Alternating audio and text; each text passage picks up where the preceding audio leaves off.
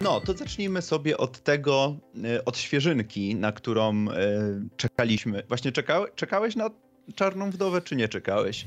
Ciężkie pytanie zadajesz na samym początku na naszej rozmowy. Czekałem, bo chciałem się dowiedzieć, jakie znaczenie dla przyszłości MCU będzie miał ten film. No i jakby, jakby nie patrzeć, ten film odpowiada nam na, na to jedno konkretne pytanie. Akurat na to nam odpowiada w pewien sposób, prawda? Więc dobrze, że, dobrze było zobaczyć ten no film. Tak. No tak. E, ale od czego zacznijmy? Bo e, w naszych notatkach mamy kilka, kilka, kilka segmentów e, i właśnie chyba trzeba byłoby rozpocząć od tego, czy ten film, bo to jest specyficzny film. Ten film jest ważny i nie jest ważny dla MCU. No, bardziej jest nieważny moim zdaniem. Znaczy, okej, okay, jest istotny ze względu na to, że mamy y, no, postać czarnej wdowy, która tak naprawdę była pierwszą kobiecą superbohaterką w MCU, która, od której to się wszystko zaczęło, która y, była w tym korowym pierwszym składzie Avengers. Y, I no, jest to coś, co moim zdaniem tutaj e, jakby ciążyło e, Kevinowi Feigiemu i całemu Marvel Studios, że mm, ta tak istotna dla całego gatunku bohaterka no, nie dostała jeszcze solowego, solowego filmu. Mamy przymiarki do e, She-Hulk, mamy przymiarki do, do Miss Marvel, mamy film o Captain Marvel, a ta a ta bohaterka, od której tak naprawdę wszystko się zaczęło, no została gdzieś tam w tyle i no i dostaliśmy ten film i moim zdaniem jest to ok i, i jakby ta bohaterka jak najbardziej zasługiwała na, na swój własny film. E, niestety moim zdaniem ten film nie jest istotny, jeżeli chodzi o całość MCU. Mało tego, od razu na wstępie zaznaczę, że nie podobał mi się ten film i jest on no, moim zdaniem Czarna Wdowa zasługuje na dużo więcej. Na dużo lepszy film, na dużo lepszą fabułę, na e, jakiś, jakąś drogę, którą powinna przejść w tym, w tym filmie. Natomiast e, ten film jest e, nudny, jest, ma bardzo sztampowego wilana, który jest e, tak płaski, jak tylko płaski wilan może być w złym filmie. E, bardzo mało jest tu rozwoju bohaterów, zarówno tych drugoplanowych, jak i samej Nataszy. Natasza, mam wrażenie, w ogóle się nie rozwinęła. Jakby nie dowiadujemy się o niej nic nowego w tym filmie. Ale wiesz, no, no nie mogliśmy się już dowiedzieć, tak naprawdę. Chyba nie po to był ten film.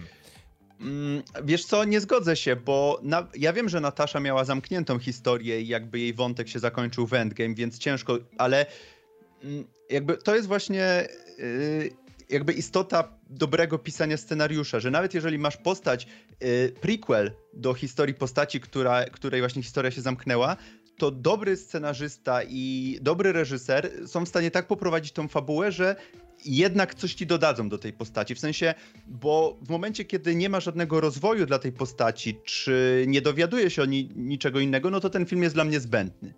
Wiesz to, ja no mam wrażenie, że e, to nie Czarna Wdowa jest główną bohaterką w filmie o Czarnej Wdowie.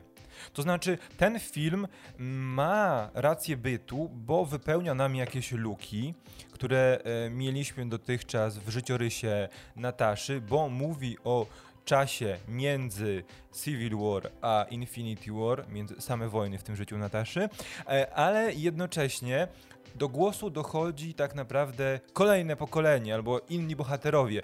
Chociaż trochę kolejne pokolenie też, bo okazuje się, że wdów jest więcej, prawda? To wiedzieliśmy, niby wiedzieliśmy takich od, co najmniej od Age of Ultron, kiedy ten nie, siermiężnie tworzony background y, Nataszy się pojawił po raz pierwszy, ale jednocześnie tutaj no. widzimy, że do czego faktycznie te czarne wdowy w świecie MCU miały służyć i tak naprawdę y, do czego ja dążyłem? Aha, do tego, że to jest film o Czarnej Wdowie, gdzie nie ona jest głównym bohaterem, bo tak jest, bo on jest po to, aby przedstawić nam kolejnych bohaterów i o ile nie mamy absolutnie pojęcia, czy Melina i Aleksiej pojawią się w jakiejkolwiek jeszcze produkcji Marvela, ale zdajemy sobie doskonale sprawę, że Florence Pugh się pojawi już niedługo. Jeszcze w tym, jeszcze w tym roku pojawi jeszcze się w tym roku, dokładnie. produkcji MCU, a jednocześnie jest to na tyle hot nazwisko Florence Pugh, więc y, Marvel musiał ją mieć i będzie chciał ją na pewno w przyszłości wykorzystywać. To zabrzmiało źle,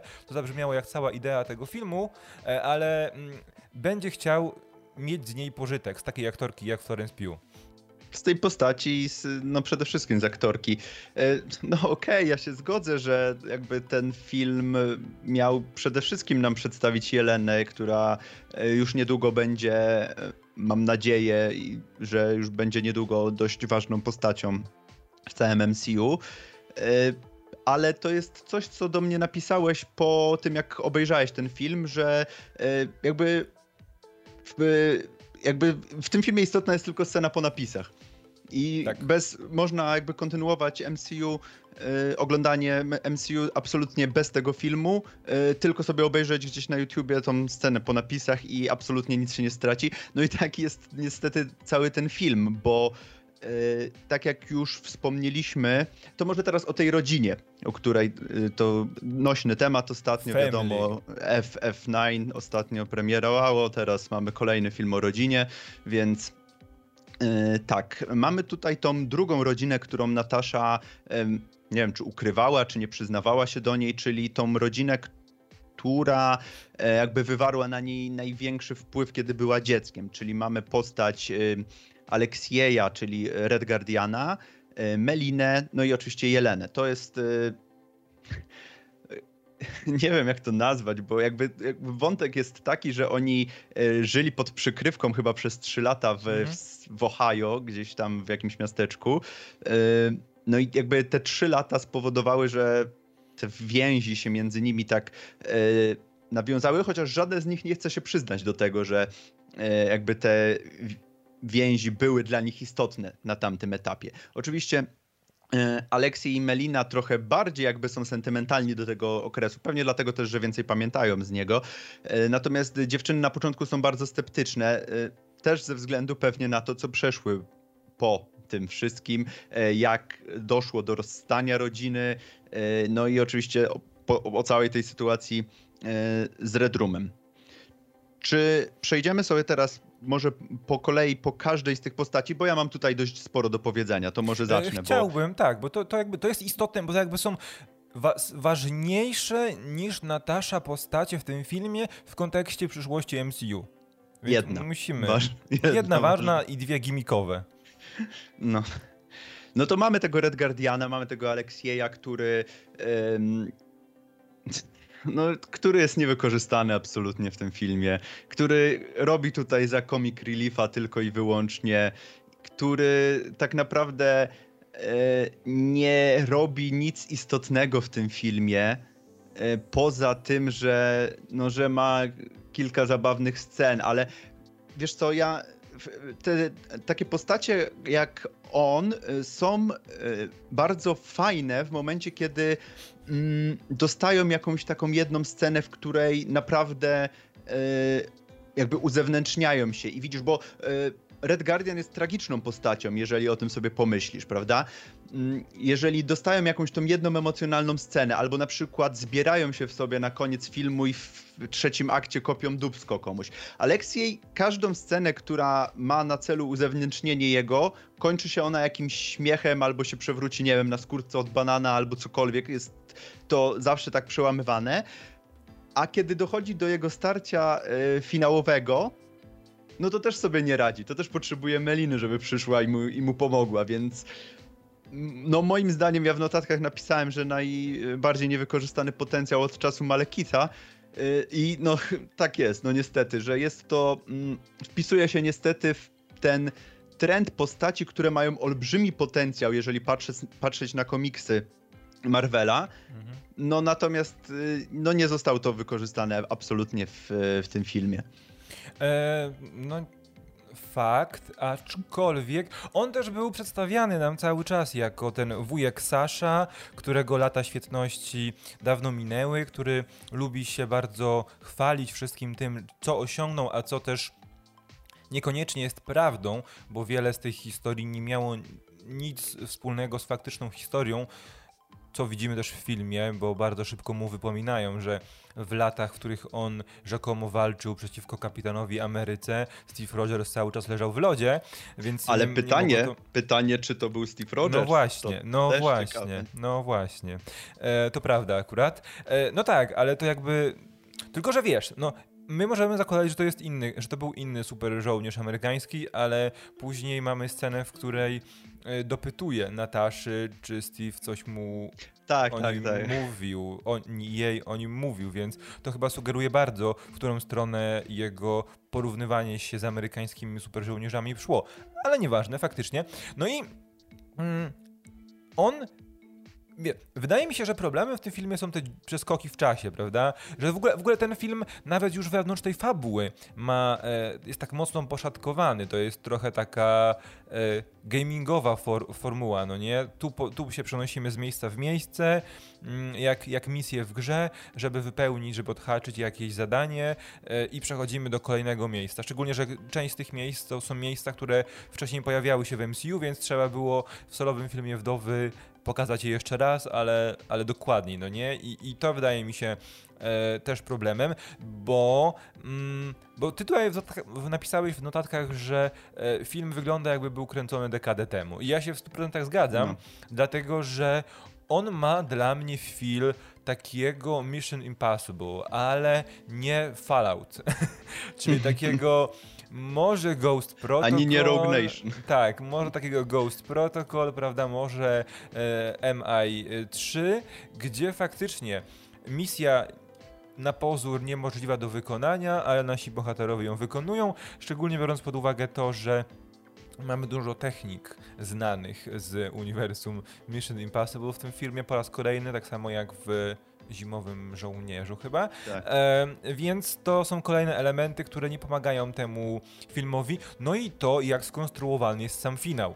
Że to jest jakby, wiesz, film o to jest taki film originowy y, przy zmierzchu. O postaci, która już znamy. Nie żyje, tak, ale nie żyje, która jest raczej bliżej końca swojej superbohaterskiej drogi niż początku. Ja to tak od, trochę odczytuję, że jakby to jest źle umiejscowiony w czasie Origin, prawda? I ten finał to też pokazuje, bo ten znaczy, te wielkie twisty... Chyba, że traktujesz ten, chyba, że traktujesz ten film jako Origin Jeleny, no to wtedy okej, okay, nie? No właśnie I, i tutaj już zostawmy Aleksieja Szostakowa, zostawmy Red Guardiana, bo faktycznie no on był w wielu momentach comic reliefem i tak naprawdę nikt go nie szanował z naszej drużyny, absolutnie nikt.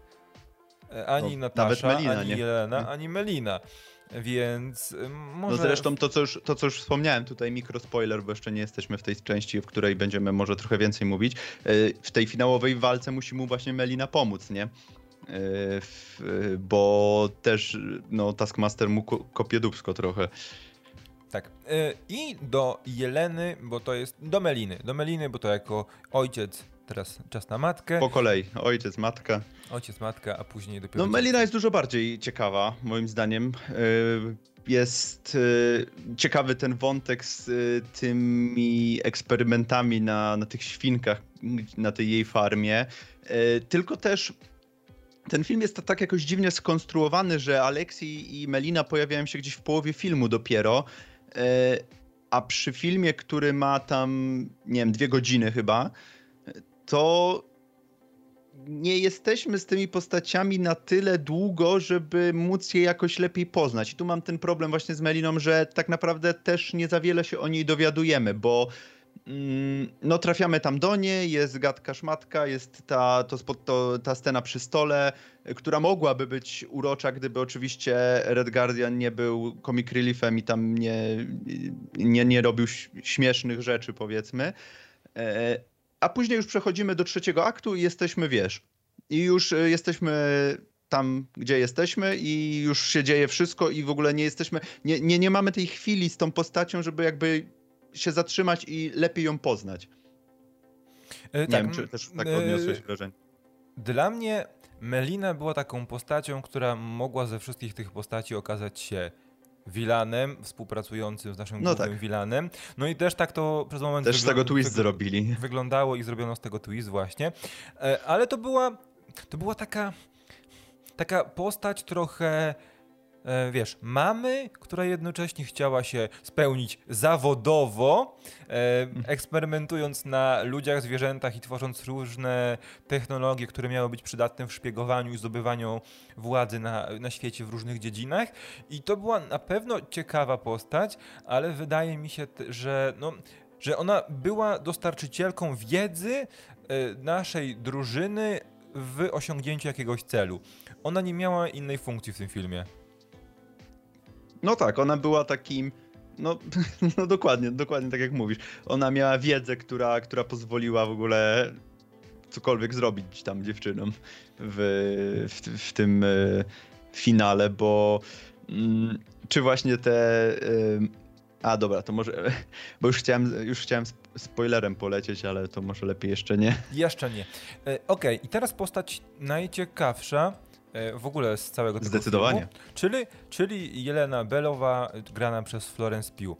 No jest to postać, która, no już powiedzieliśmy, że pojawi się jeszcze w tym roku w jednej produkcji i jak pewnie, nawet nie wiedząc, moglibyście się domyślić, że chodzi o serial Hawkeye, no bo siostra Nataszy, a Natasza i Clint to też prawie jak rodzeństwo albo bardzo bliscy przyjaciele, więc... I to nie jest spoiler, bo to oficjalnie jest potwierdzone, więc... Tak, tak, tak więc jakby to nie jest nic, nic, nic y, o czym musielibyśmy milczeć. E, I ona pojawi się w Hawkeye'u e, z jedną rolą, ale możemy być pewni, że ta rola bardzo szybko się zmieni. I o tej roli mówi nam e, scena po napisach, i ta scena po napisach to w sumie, jeśli jesteście na bieżąco z informacjami dotyczącymi całego MCU, to też nie będzie spoiler, bo to nie będzie, to nie będzie nic zaskakującego, bo postać, która pojawiła się pierwszy raz trochę z nienacka w Falconie i Zimowym Żołnierzu, e, czyli Contessa Valentina Allegra de Fontaine, miała pierwotnie po raz pierwszy w MCU pojawić się właśnie w Czarnej Wdowie. No to, co też zrobiła, ale jako... To był jej drugi występ. No i od jakiegoś czasu zastanawiamy się, jaka będzie rola e, Valentiny w MCU, prawda? I ta scena po napisach może sugerować, że będzie taka, jaką zakład jak, jaka zakładaliśmy, że będzie. Że nie będzie to nowe Shield. nie, nie, nie będzie. To też będzie organizacja, ale to nie będzie Shield. I tak naprawdę nie wiemy ciągle, jaka to będzie organizacja, bo to według, no tak. moich, według moich wyliczeń to mogą być trzy różne organizacje. W sensie grupy slash organizacje. Więc to zależy od tego, kto będzie razem z nią y, założycielem, założycielem tej, tej nowej mhm substancji drużynowej w świecie MCU. I Jele, w ogóle Jelena jest fantastyczna, bo ona ma też, ona jest taką młodszą wersją Nataszy, bardziej, nawet nie, nie powiedziałbym, że na, dziecin, naiwną, ale dziecinną i ma w tym filmie niesamowity timing komediowy. Ale tak, to ja się zgodzę, ale jest, e, ja się zgodzę z tym, co powiedziałeś, ale jednocześnie e, jest bardziej dziecinna, ale jednocześnie jest jakby bardziej nieufna, bardziej taka tonowana ze względu na to, że ona y, nie trafiła na tą powiedzmy drugą rodzinę, jaką byli dla Nataszy Avengers, więc ona jakby cały czas była zdana tylko i wyłącznie na siebie, ze względu też, dla, dlatego to jest taka fantastyczna mieszanka, bo z, jednej strony ona jest faktycznie tym takim e, dzieckiem powiedzmy w dorosłej kobiecie, e, dwa, że jest to e, właśnie e, wycofana też i nieufna, a trzy to właśnie o tym timingu komediowym, o którym mówiłeś, e, co fantastycznie działa do, do pary z, ze Scarlett Johansson i, i jej Nataszą. I ta relacja jakby ciągnie cały film w ogóle dla mnie.